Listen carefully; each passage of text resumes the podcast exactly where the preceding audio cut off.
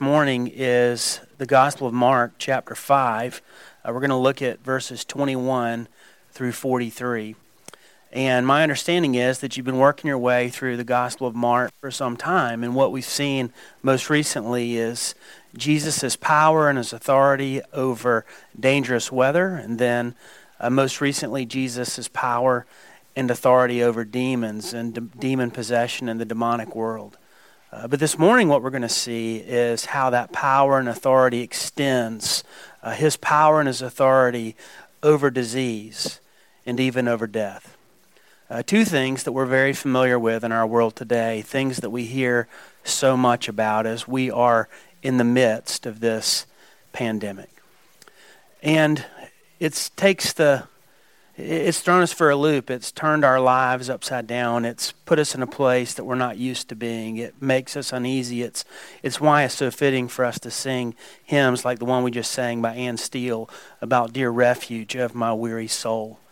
Because our souls are weary and our hopes are declining. And what we long for is we long to experience Jesus' power and his authority in the here and the now. We long to see how he might manifest himself in our world and deliver us and make things right and make things good. We long for our King to come again and be with us. And so the question before us this morning is how do we connect with that Jesus? How do we connect with Jesus in the here and the now? How do we know the strength that we so desperately need for today and the hope that we need for tomorrow? And what I want to say is, I believe that the passage in front of us this morning gives us those answers. So if you would, follow along as I read Mark chapter 5, beginning in verse 21. And when Jesus had crossed again in the boat to the other side, a great crowd gathered about him, and he was beside the sea. Then came one of the rulers of the synagogue, Jairus by name, and seeing him, he fell at his feet and implored him earnestly, saying, My little daughter is at the point of death. Come and lay your hands on her, so that she may be made well and live. And he went with him. And a great crowd followed him and thronged about him. And there was a woman who had a discharge of blood for twelve years, and who had suffered much under many physicians, and had spent all that she had, and was no better, but rather grew worse. She had heard the reports about Jesus and came up behind him in the crowd and touched his garment. For she said, If I touch even his garments, I will be made well.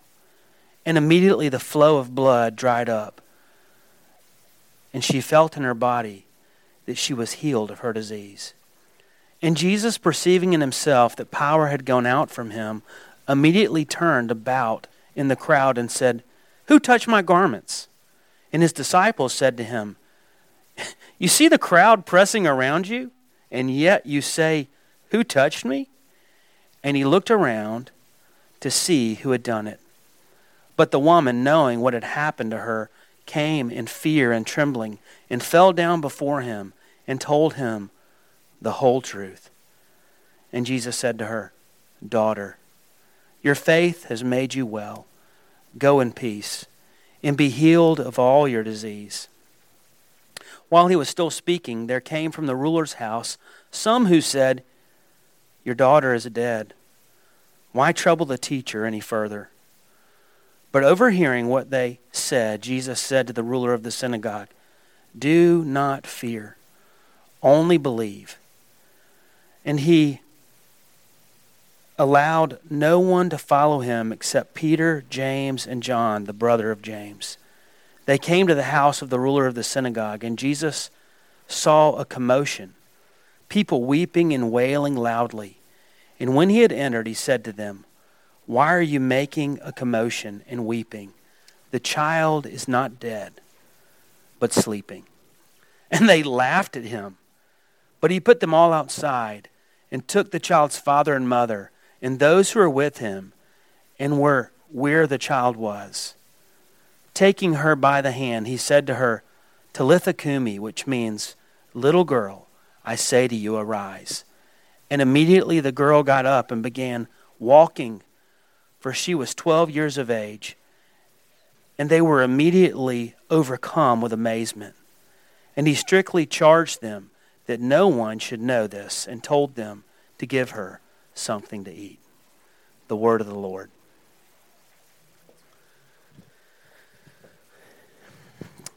Uh, this season has been very difficult. It's been difficult for me, and I won't deny it. But it's also been difficult as I've witnessed uh, the fallout of this pandemic in the lives of those that are close to me. Uh, I have a dear friend whose father was admitted to the hospital not long ago. He contracted the coronavirus, and he was on death's doorstep. Uh, but by God's mercy, he uh, recovered in the sense that he was able to go home but he has a long road ahead uh, to be fully rehabilitated. I have another colleague who recently lost his father in law to this virus. Um, now there are grandchildren without a grandfather. There's uh, a wife without her husband, and so many have been affected by this. Have another dear friend who uh, recently had to uproot his family. Uh, they're packing boxes even today, I imagine, because they're about to move about 10 hours away uh, he lost his job. Uh, his little girl was excited about beginning a new school.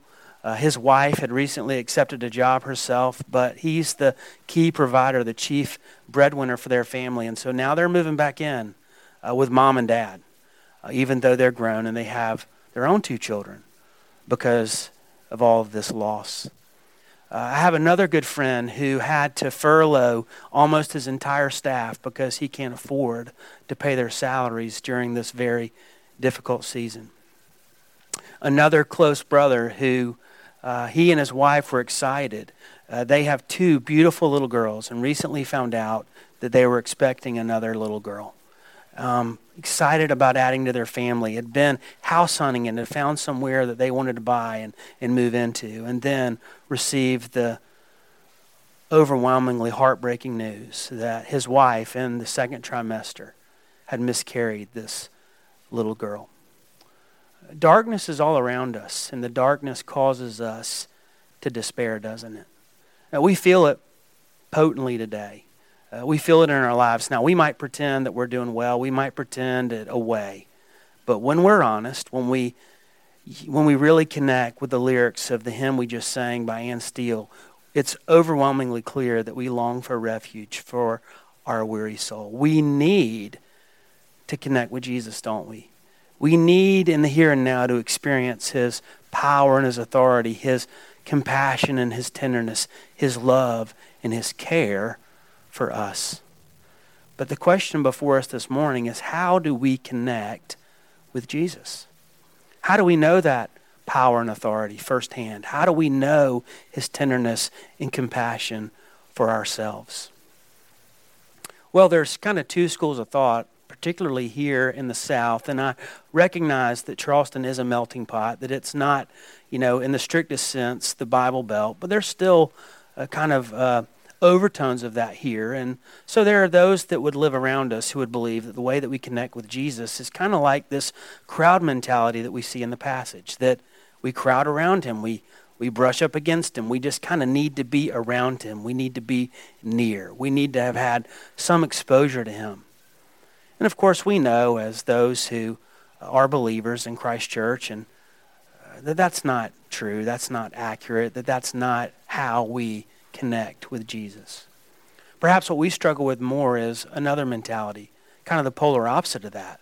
The belief that the way that we really connect with Jesus, that if you are truly being a Christian during these dark and difficult times, then there will be more calm about your life. You wouldn't feel as though your life had been turned upside down so much. Your life wouldn't be marked by distress and despair and discouragement.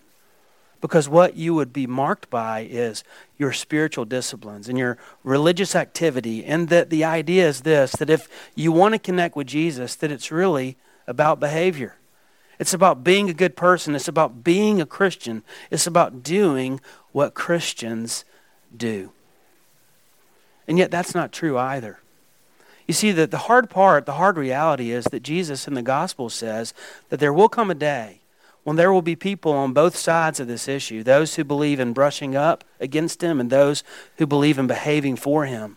And they'll come before him and they'll say, Lord, Lord, You know, I knew you, and surely you knew me. And Jesus will say, Depart from me. I never knew you. How do we connect with Jesus? And the answer is simple. We already uh, confessed it together during our assurance of pardon.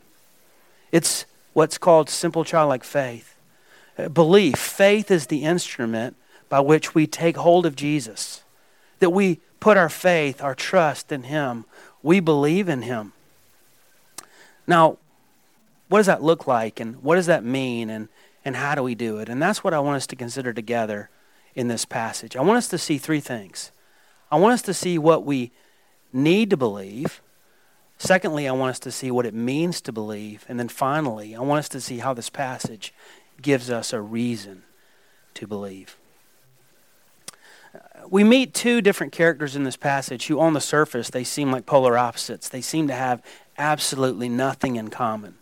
Uh, the first person we meet is a ruler of the synagogue, a man who was in charge of ordering the temple worship, uh, a man who took care of the building. He is someone of great importance, someone who was wealthy, he had servants, uh, he had a family, he had a wife, he had the respect of his community. His name is Jairus.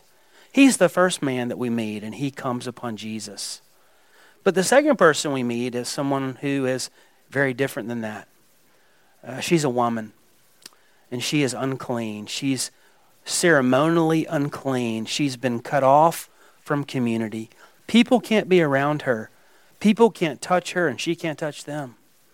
Because if she does, she passes her uncleanness along to them. She's all alone. She's isolated. She's bankrupt. She spent all of her money trying to find a cure for this disease that she carries, this disease that's so incredibly embarrassing. And I'm not going to get into the details of the disease, but for a minute, we need to jump off of the felt board images. And we need to connect with this woman firsthand. Because this is a woman, this is a human being, this is flesh and blood. Can you imagine the torment and the embarrassment that marked her life every day? If she didn't have the, the hygienic products that we have today in order to kind of mask and cover over the embarrassment, in order to make this disease somewhat bearable. No, for 12 years, her body has been bleeding in the most personal and intimate way. And there have been these doctors who have said, Oh, I can cure you, I can help you, but all they've done is taken her money from her. And she's worse off now after their treatment than she was before she went to them we meet these two characters, and on the surface, they seem to have absolutely nothing in common. We have a man, and men were held in high esteem. We have a woman, and women were demeaned. They weren't held in high esteem whatsoever. We have an insider. We have an outsider. We have this man who is part of the social elite. We have this woman who is an outcast.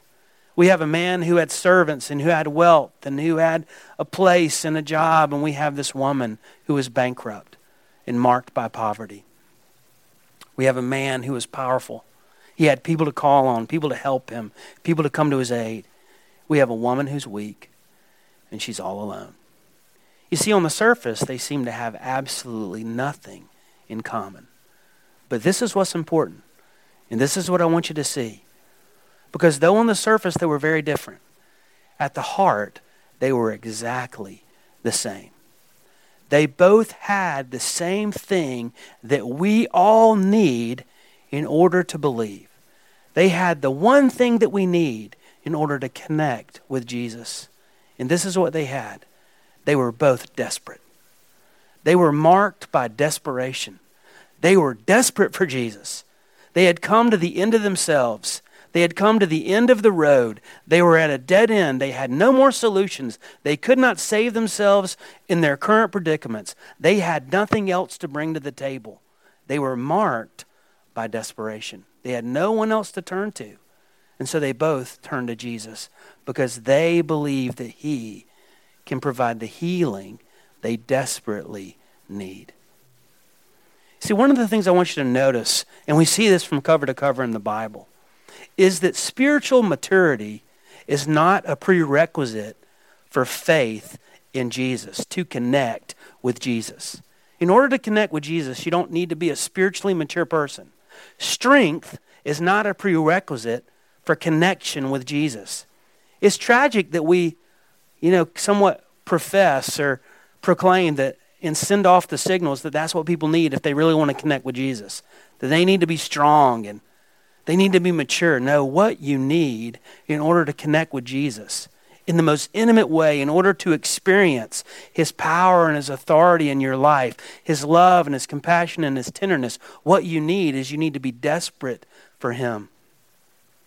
I love Joseph Hart's hymn Come, ye sinners, poor and wretched, weak and wounded, sick and sore.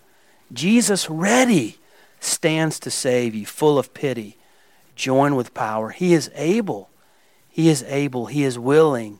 Doubt no more. And yet, then there's this, this stanza Let not conscience make you linger, nor of fitness fondly dream. Meaning, don't think to yourself that, oh, uh, there's one more stone I can turn over. There's one more thing I can do. There's one more idea. If I just dig down a little bit deeper, if I just try a little harder, if I work a little more, I can surely give Jesus a reason to connect with me. Don't put it on you. It says, all the fitness he requires is to feel your need of him. This he gives you. This he gives you. Tis the Spirit's work within. What do you need in order to connect with Jesus? You need to be desperate for him. Now, one of the tragic errors that we make at this point is we think, okay, that's a good word, that's good news, and perhaps we're thinking we're all on a Zoom call here, and perhaps we might think, you know, everybody on this call is is a Christian, and so too bad there aren't non-Christian, non-Christians that could could hear that good word because they need to hear that. But what I want you to hear me say is that that's not a message just for non-Christians. That being desperate for Jesus isn't something that happened at one point in your life. It's something that happens every day. You need to be desperate for Jesus now.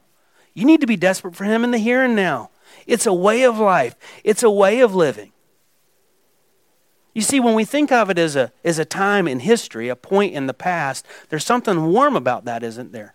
It means that we can come as we are, that we can melt before His feet, and that He's there to, to pick us up with tenderness. And we love that and we're drawn to that.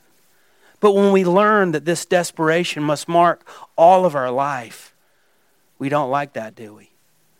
You see, we want to be marked by keeping calm and carrying on. We, we, we want to be marked by our composure and our finesse and, and the fact that we don't melt down and the fact that we can, you know, survive and we can even have victory in difficult seasons because we're big enough and we're strong enough and we're mature enough. And yet, what you need in order to connect with Jesus, what you need in order to know His power and His love and compassion and authority in your life, is you need to be desperate. But the second thing I want us to see is what it means to believe. What does it look like to believe? You'll notice in the passage that Jairus comes upon Jesus, and if you look in verse 24, it says, And a great crowd followed Jesus and thronged about him, and there was a woman who had a dischargeable, excuse me, I, I jumped ahead. Um, going back to Jairus, Jairus comes upon Jesus.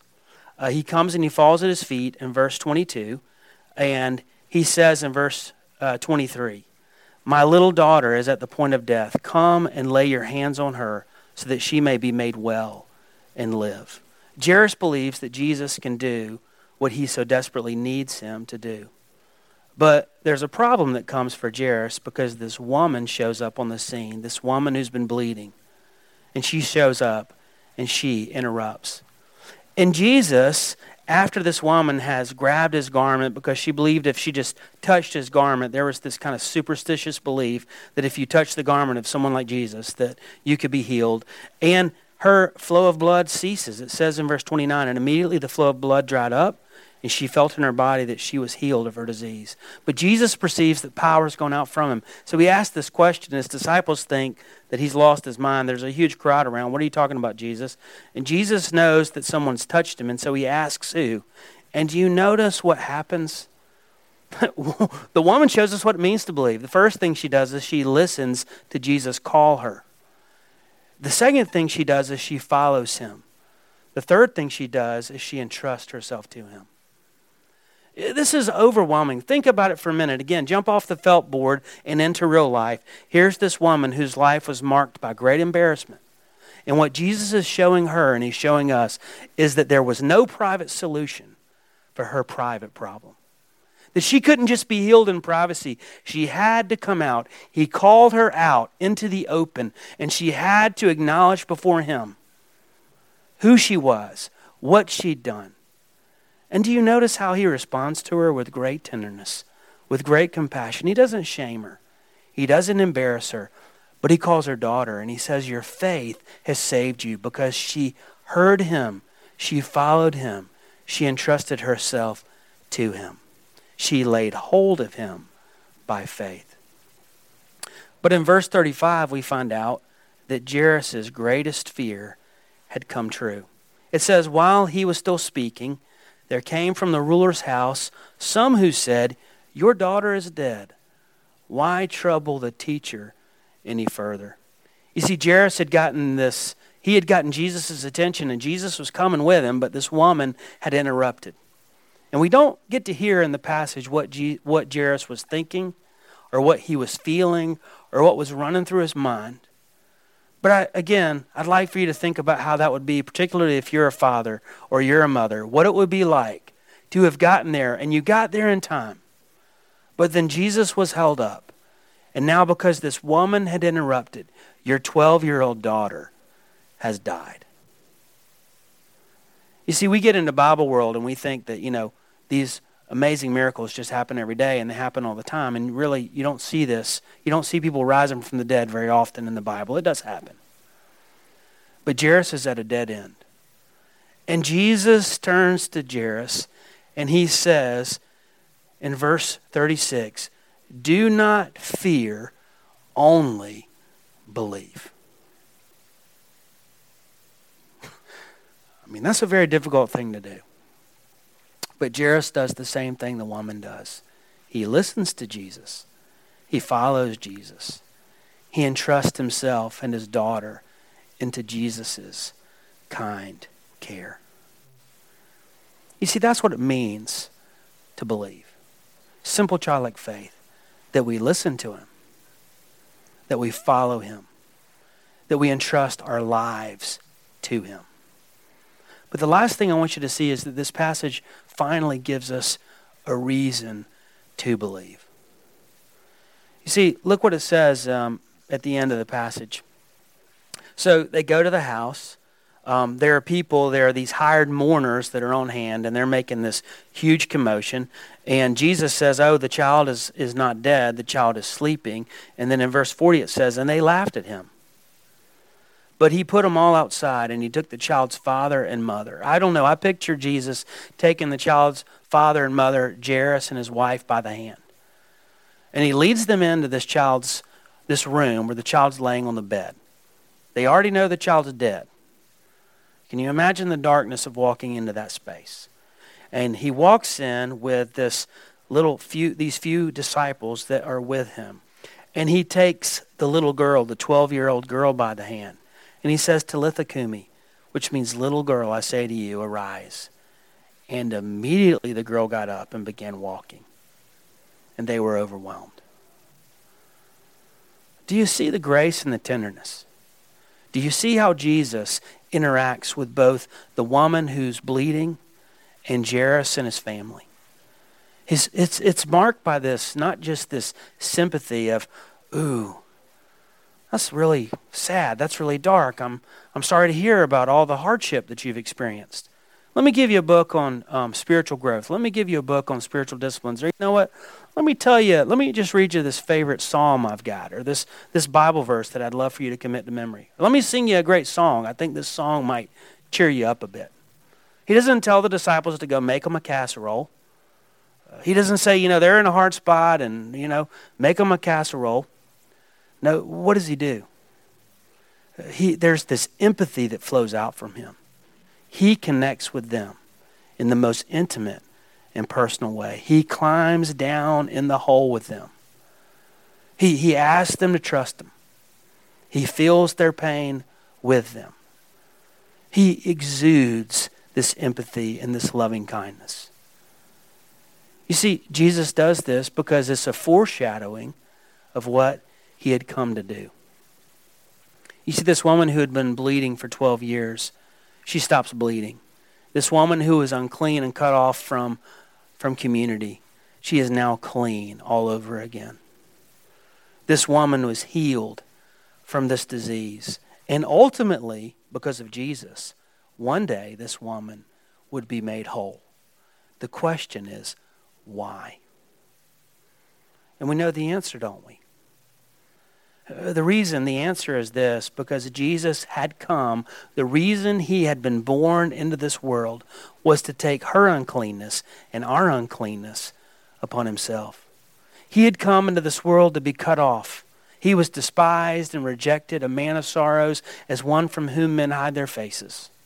We know that when Jesus went to the cross, he was abandoned, that his disciples went running for the hills, that people who were close to him had turned their back on him, that Jesus would be broken, that Jesus himself would bleed, that he would do those things for her, that he would do those things for us. Why? That we might be healed and that we might be whole. You see, that's a reason we have to believe we know that Jairus' daughter, uh, indeed, she did live again. And we know that Jesus had come that she might live forever because he's the resurrection and the life. And the reason that she would live, and the reason that she would live eternally, and with this amazing everlasting life, and the reason that we will as well, if we believe in Jesus, is because Jesus had come, has come to die in our place. That Jesus' death is the death of death. That Jesus himself could relate with Jairus. Because you see, he was cut off from this fellowship with his Father. You'll remember that as Jesus was on the cross, he cries out in the words of Psalm 22 My God, my God, why have you forsaken me? The Father turned his back on his bleeding, dying Son so that he could turn his face and his love and his tenderness and his compassion toward you and toward me. You see, we have a reason to believe because Jesus is so good, because Jesus is so tender. He has this power and this authority that he uses for our good. He woos us into a relationship with him. All we need is to know our need. All we need is to be desperate. And what does it mean to believe? Well, it means to listen to Him, it means to follow Him, it means to entrust ourselves to Him. And He gives us a reason to do just that because He's so kind, He's so good, He's so tender, He's so compassionate. He has come to give us what we need the most. He's come to give us life. He gives us life through His death.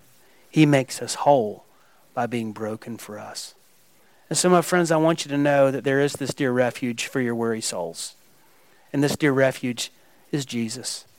He hears your prayers, He hears your cries, and He cares.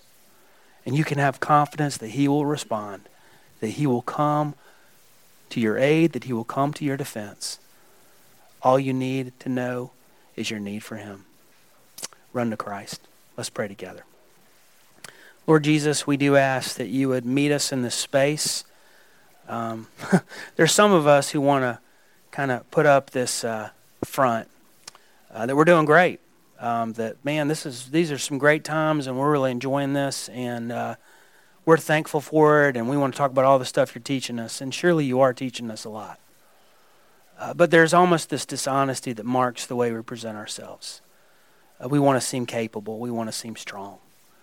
But Lord, I pray that you would help us to, to know our weakness, to know our need, uh, to know our distress, not to be afraid to uh, confess that and acknowledge it.